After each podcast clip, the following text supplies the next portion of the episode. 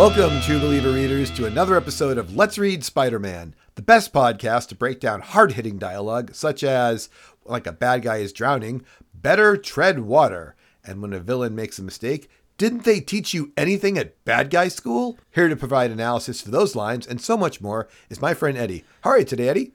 I'm feeling really good. I'm I'm feeling really good about the summaries that I wrote for this podcast and it's been very sunny here in Michigan for many days in a row and that is rare. So I read these books a while ago and we started the summaries and then we sort of put them back because we got a little out of sorts with our scheduling and we did things in kind of a wacky order. So who really knows what day or what month it is when this thing's being released?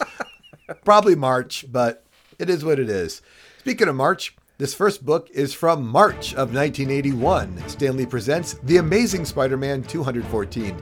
Then Shall We Both Be Betrayed by Denny O'Neil, John Romita Jr., and Jim Mooney. James B, your segues are so much better than mine, as always. As Spidey saves an unconscious drunkard from the fire atop his apartment building, the wizard and his mysterious patron watch on from a distance. The wizard's backer decides to enact a new plan. Because of the apartment fire, Peter finds himself in an incredibly nice hotel with his beautiful neighbor coming by for a visit. They snuggle and watch some TV while another prison breakout occurs using a flood as cover, freeing the Trapster and Sandman, who are in their cells in their supervillain outfits, which, you know, always makes me think of Scorpion.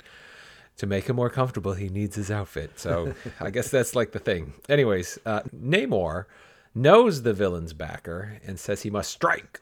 He flies off and crashes through the wall of the hotel room of Peter's latest beautiful love interest. Okay, Eddie, this beautiful girl has been featured in two or three issues now, and she remains nameless. Uh, she seems harmless, but she appears to be mixed up somehow with Namor.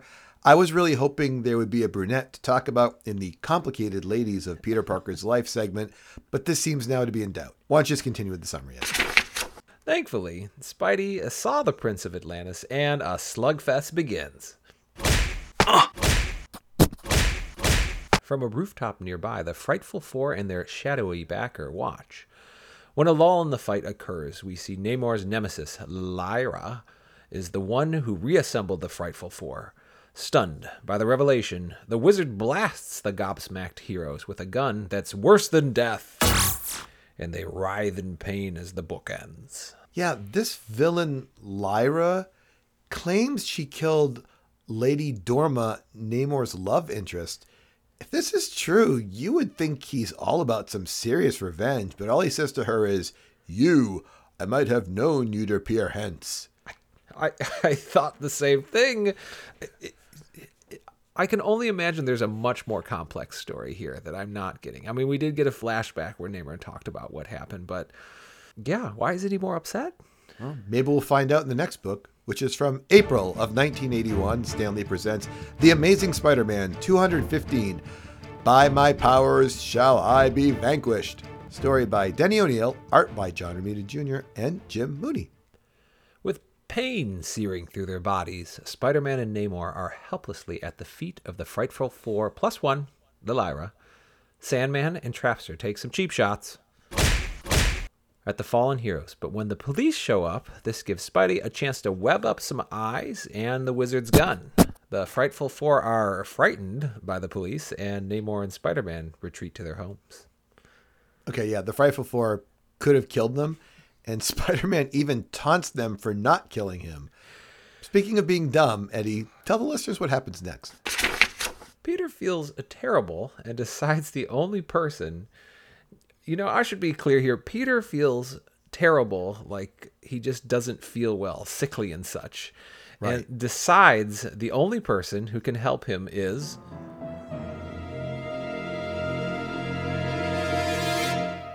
Debbie Whitman. He heads to her place. She heals him, cooks for him, and watches over him. Despite her incredible generosity, Peter treats her like garbage and leaves. Yeah, oh my gosh, it's so bad, readers. It- li- Atrocious. listeners, you have no idea how bad this is. At least when Peter's in a relationship with other women, it goes like up and down and it's sometimes unpredictable. But boy, this is so one sided. He is so horrible to her all the time. It's so fascinating to me when the main protagonist is so flawed, and as the reader, you can't do anything about it. He's just terrible. Yeah. Speaking of flawed heroes, Eddie. At the bottom of the sea, Namor can't figure out what's wrong with him, and we get a one panel backstory of Llyra and his relationship. Uh, this is the length and illustration and telling of a backstory should be an amazing Spider Man, everyone. Good job, Denny O'Neil. After exploiting Debbie's kindness, Spider Man swings to his beautiful neighbor's hotel room to check on her. Without his spider sense, he doesn't see the Sandman there to give him a big punch in the head. The frightful Four plus Llyra tie up Spidey. Yeah, we got to talk about this. You said without his spider sense. When he got shot with the gun at the end of last issue, his spider sense was taken from him and was transported into Namor. Correct? That is correct. And Namor is suffering because the spider sense in him it doesn't gel with him the same way so it's like painful to him. Yeah. So they took something good from Spider-Man, gave it to Namor, but it's a painful thing to Namor. Okay, just making sure we clear that up for the listener. Eddie, since the girl, the brunette, is gone and this Llyra is here, this is where I start to wonder: is this brunette girl just Llyra in disguise? But if that was the case, when the Submariner showed up last issue and he looked and he said, "I should have known you would appear hence," and Spider-Man asked, like who would appear hence? Who is she? He says that. Namor should have said, I see you dropped your disguise, or something like that. This is getting a little bit of like they're trying to trick the readers and have the characters not really explain what they know. I'm not really a fan of it, but Eddie, just finish this one up so everybody knows what's going on for sure. The wizard attaches an anti gravity disc to Spidey. He's tied up. And uh, up Spidey goes to his death. No, Namor flies up and saves him.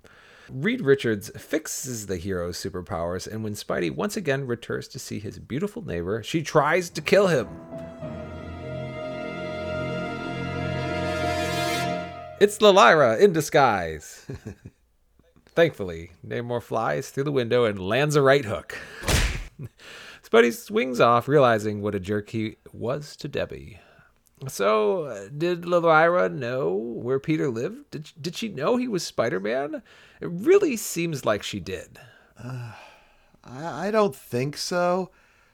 I, I don't think so. But when she came in, she because she wanted to watch an hour long show about Rikers Island, yeah, which was interrupted by the flooding and the prison break. So she was watching that because she wanted to see what was going on with the the crime that she was committing. That uh, yeah, that part threw me off. For some reason, I thought the Rikers Island break was happening like concurrently, like live on TV. I, I got a little confused. I was like, wait, I thought yeah. I knew what was going to happen here, but is this really two different people? it wasn't. Yeah, it wasn't completely clear. I agree. How did she know to move in the apartment next door? Like, why did she do that? I. This is sort of the same way that Flash happened to live next to Mindworm in the same apartment complex. I think it's well, just one of those like coincidence things. I, I, know we know that the wizard tagged Spider-Man somehow and like traced him back to that apartment building. You remember like a few issues whenever they were around last time.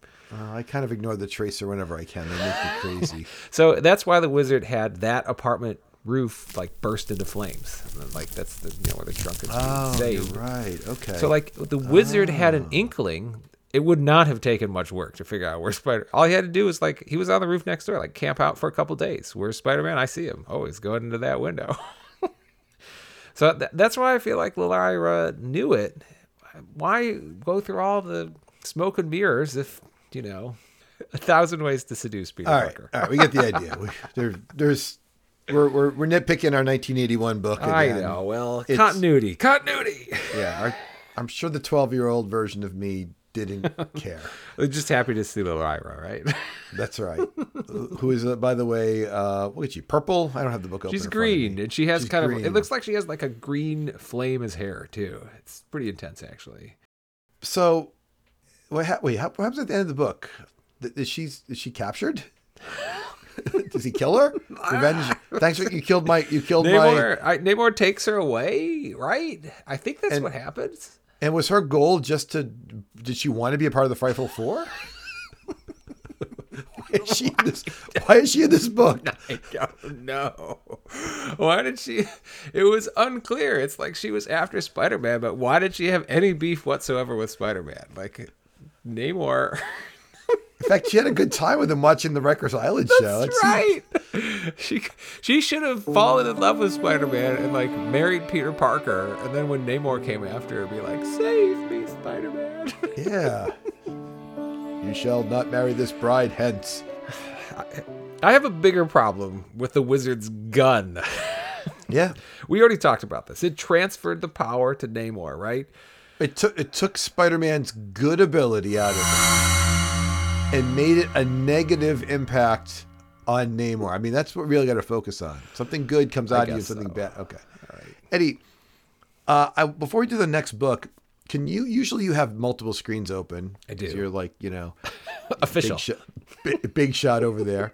Can you? I don't want you to see the book for this because right. I have a I have a game I want to play, but I when I play the game I don't want you to have it open. So can you just use the regular uh, know, Yeah. the show notes that we talk about all the time in our show as if you know where people know what we're looking at. Great.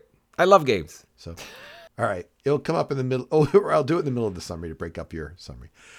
Well, this last book is from May of 1981. Stan Lee presents The Amazing Spider-Man 216 Marathon. Once again by Denny O'Neil, Jim Mooney, and art by John Romita Jr. As Peter heads home, recently beat up by the Frightful Four, he ruminates on the ladies he's had in his life and wonders if there's room in his heart for Deborah Whitman. Impulsively, Peter heads to Greenwich Village and knocks on Debbie's door. Debbie has finally moved on.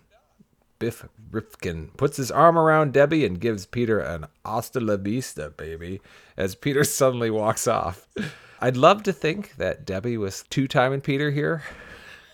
He, she can't two-time him because he's never ever really going out with her. He only calls on her whenever he needs something. I, I hope she called up Biff when she had made sausage, eggs, and all that food for him, and he just walked off in that last book. It was like, come over, Biff, I made you breakfast. I didn't know she was anybody in Peter's world, and now I think of her as like so prominent, a almost girlfriend of his. Like I can't wait to get in a conversation with somebody and be like, you know, Peter Parker's life. Let's not forget about Deborah Whitman. You know what I mean? I I'm almost sure she like appears in a vision with you know Gwen Stacy, MJ, and uh, Liz Allen. Or yeah, I saw her on the cover of a book in Peter Parker's Spectacular Spider-Man. That's a big deal. It is. You don't get no Cissy Ironwood covers. You know what I'm saying? Well, with his bum ankle bothering him, Peter heads to the emergency room where he overhears two guys talking about killing someone who thought they could win some race. Peter realizes the killing could take place at the New York Marathon being run that day. He calls up Madam Web for some help, but she doesn't have answers, but promises to call him back if she does. So Peter swings over to chaperone the race. He saves a lot of people from mundane accidents occurring along the race route. and then it says in the notes, there's a James B. game. Eddie, you ready? I love games. Okay, Eddie, you just said to the listeners that he saves a lot of people from mundane accidents occurring along the race route. Well, that is true. He does. I took the time and wrote down the six people that Spider Man interacts with along the way. How many of them can you remember? Oh, I, am so glad you called upon my knowledge from easily my least favorite part of everything we're doing today. All right, all right, I can do this. I know there's two painters on like a painting thing, right? Keep going, Eddie. Share all the other people. There's a, there's a uh, there's like a this is not where he like fixes an accident on a bridge. There, there. This is where he fixes an accident on a bridge. Thank goodness. Okay, good. And then there's like a, a guy running. He has some problem with his leg or something like that, and he swings down and helps him. Oh my. I don't know if I can even get three, James B. Okay. I really was like, flip, flip, flip. Got it. Well, there's a drunk driver in the beginning. Oh, that's right. And he- Careening towards the racers. Right. And he, he stops a drunk driver. And then the crowd of racers push a guy in a wheelchair who's in the race to the edge. And the wheelchair guy falls off. And Spider Man catches him. Then there's a guy that has like a big gun running down the street, and Spider Man flies in and sorry to ruin your Sunday, Chuckles, but you're not going to collect your blood money.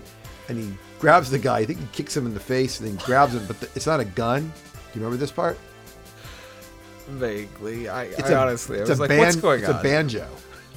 Oh, got a- that's right. Yes, it's in a a- case. Yes. Now, what you thought might have been the guy's painting, but there's a bunch of kids watching from a fire escape. Here they come. Here comes the marathoners. and the fire escape falls, and Spider-Man catches them. Okay. Then there's a guy who has a heart attack, and Spider-Man happens to notice in the middle of the marathon one guy having a heart attack. So he he snags him with his web and, and drags him as well. And meanwhile, the phone's ringing the whole time. Madam Web's like, I got some news from Bring. yeah. And there's also a pickpocket criminal out there, and Spider Man stops him along the way, too. But none of those guys oh, are what he was looking for. He doesn't save anybody from the in the in the race. You know, I am totally unembarrassed by not knowing any of that pretty much because i started reading a little bit i'm like okay all right we get the idea and then i flipped the page and i was like wow. What we're still trailing the runners here okay all right flip wait what and this is what I see the most. pick up the phone yeah, no kidding. Well, Eddie, you can tell them about the phone now. suddenly peter gets a phone call it's been happening actually all over the place and Madam Web tells him that the criminals are trying to assassinate the congressman uh, at his rally. Spidey arrives at the rally just in time to push an empty water tower on the goons attempting the assassination, and he saves the day. Okay. He doesn't save the day. Madam Web saves the day. I mean, he's Mr. Call all day long. He barely answers the phone. So I'm just saying. It's true. He's kind of he doesn't he doesn't. He could have taken the call. phone. He could have taken the call at the very beginning of the race, but all those people would have been in trouble too. Ma- Madam Web didn't push a barrel over like she required him to push the barrel over. She calls him and she's like, "Hey, the guy winning some race is a congressman running for Congress. It's not like a guy in the marathon." I, I just is Madam Web going to be around like from now on whenever Peter's like, how do I solve this mystery? Things that annoy me: call Madam the spider tracers calling Madam Web. and whenever Spider-Man lets everybody know that he has the proportional strength of a spider. Spider tracers. Uh, you're gonna you'll be real happy in the future, James B. Oh my god! Our next podcast, I've already I've already looked ahead. He also does four times. He tells people that he's a proportional strength of a spider. By the way. Does he say that this book that many times? This He does it in our next in our next set of books. Oh, he does it like almost every book. He even plays possum once, but not in this last book here of this Amazing Spider-Man. I think those are special. Uh, Peter Parker, the Spectacular Spider-Man's. So, hey, I thought this was one of the more interesting things we needed here. Between between that and the Debbie Whitman, there really isn't much else to this book. that's it. We yeah, uh, treading water the entire time. I had nothing else other than. I mean, I'm fine with Madam Web showing up more often and helping him out with these ding dong mysteries. Well, I got something I can help you out with, Eddie, and that's our sponsor for today's episode. Oh, really? Okay. Eddie, have you ever wished there was a gun that would transfer abilities from one person to another? Uh, for the sake of a thought experiment, let's say yes. Okay. Well, someone with a lot of time on her hands and no purpose in life, uh, Llyra, uh, has quickly modeled a gun to steal a good ability and cause it to, you know, hinder an ally of yours. Uh, currently, the weapon has three settings to use on your foes. Now, these are what they are, Eddie. Tell us how valuable these things could be before you poo poo this away for your thought experiment. yes. Eddie, you can steal someone's ability to be ambidextrous from them, and you can put it into someone else, and they will constantly feel that annoying feeling like when someone drags their hand on a chalkboard. You could also steal someone's ability to not be ticklish. Hey, I'm not ticklish. Oh, now I am. And they could be ticklish again. And uh, the recipient of that become very sweaty, even in a cold room.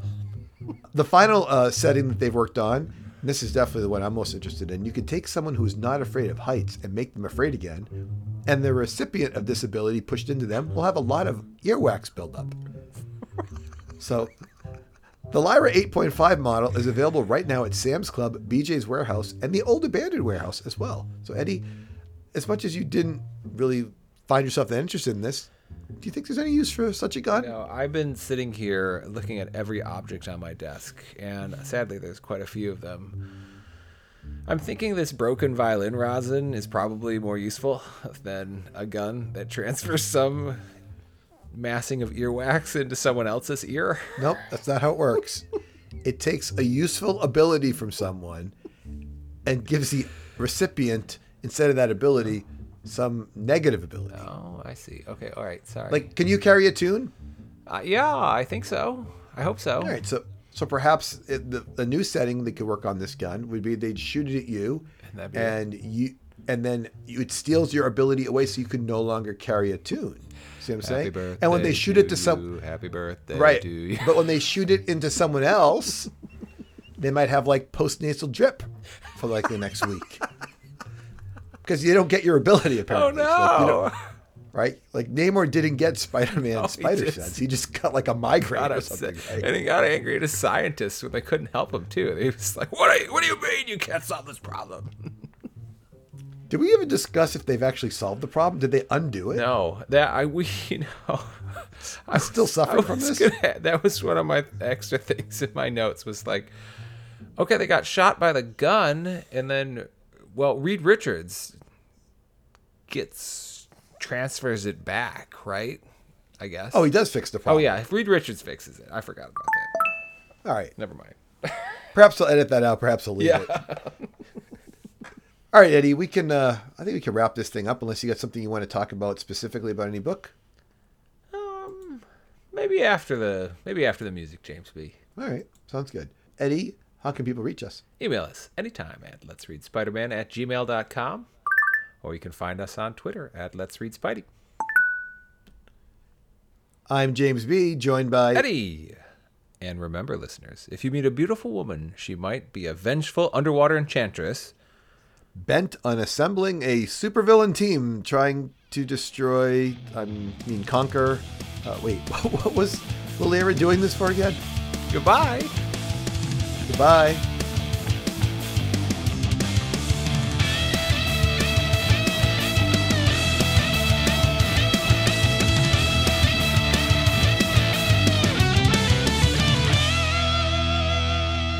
Who knows what that girl is doing? Why? That was a good point you brought up. You brought that up. I hadn't really thought about Why. Was she doing all? She's been around forever, too, assembling the Frightful Four just to like. The wizard is like, I need you to help get my guys out, right? Okay.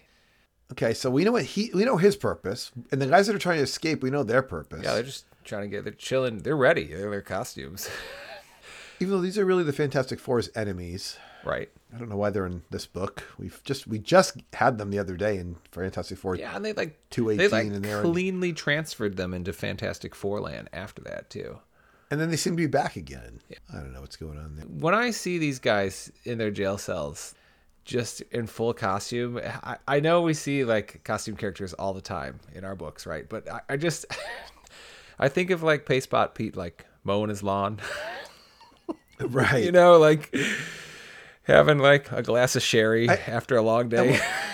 I will say this: I don't think either one of these villains' costumes are pertinent to their abilities. no, they don't have to have them on at all. No, the opposite. I'm saying I don't think these costumes give them any advantage. Oh, well, Sandman can Well, turn yeah. into sand with or without his costume. That's what. I'm, well, that's what I'm also saying. Don't they shouldn't have him on in their jail cells? They we should be. But I'm saying who they who cares? Like the scorpion, though, you don't give him his costume because he has oh. a tail built into it. You know, what I mean, But It's like I giving get- the goblin a well, glider. Now hold on a minute. This prior Sure, prior to the last iteration we saw of the scorpion, his tail did not do anything. I thought.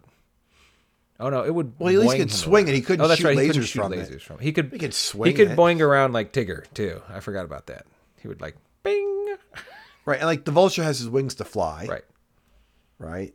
The rhino has a horn on his head. I mean, but I'm saying it's not like Paste Pot Pete's costume So comes they're a just gun. like, yeah, paste, you know, yeah, paste pot Pete. You can just like, if you want to wear your purple suit today, go ahead. It's okay. I like how we're already calling him Paste Pot Pete. Poor guy. So,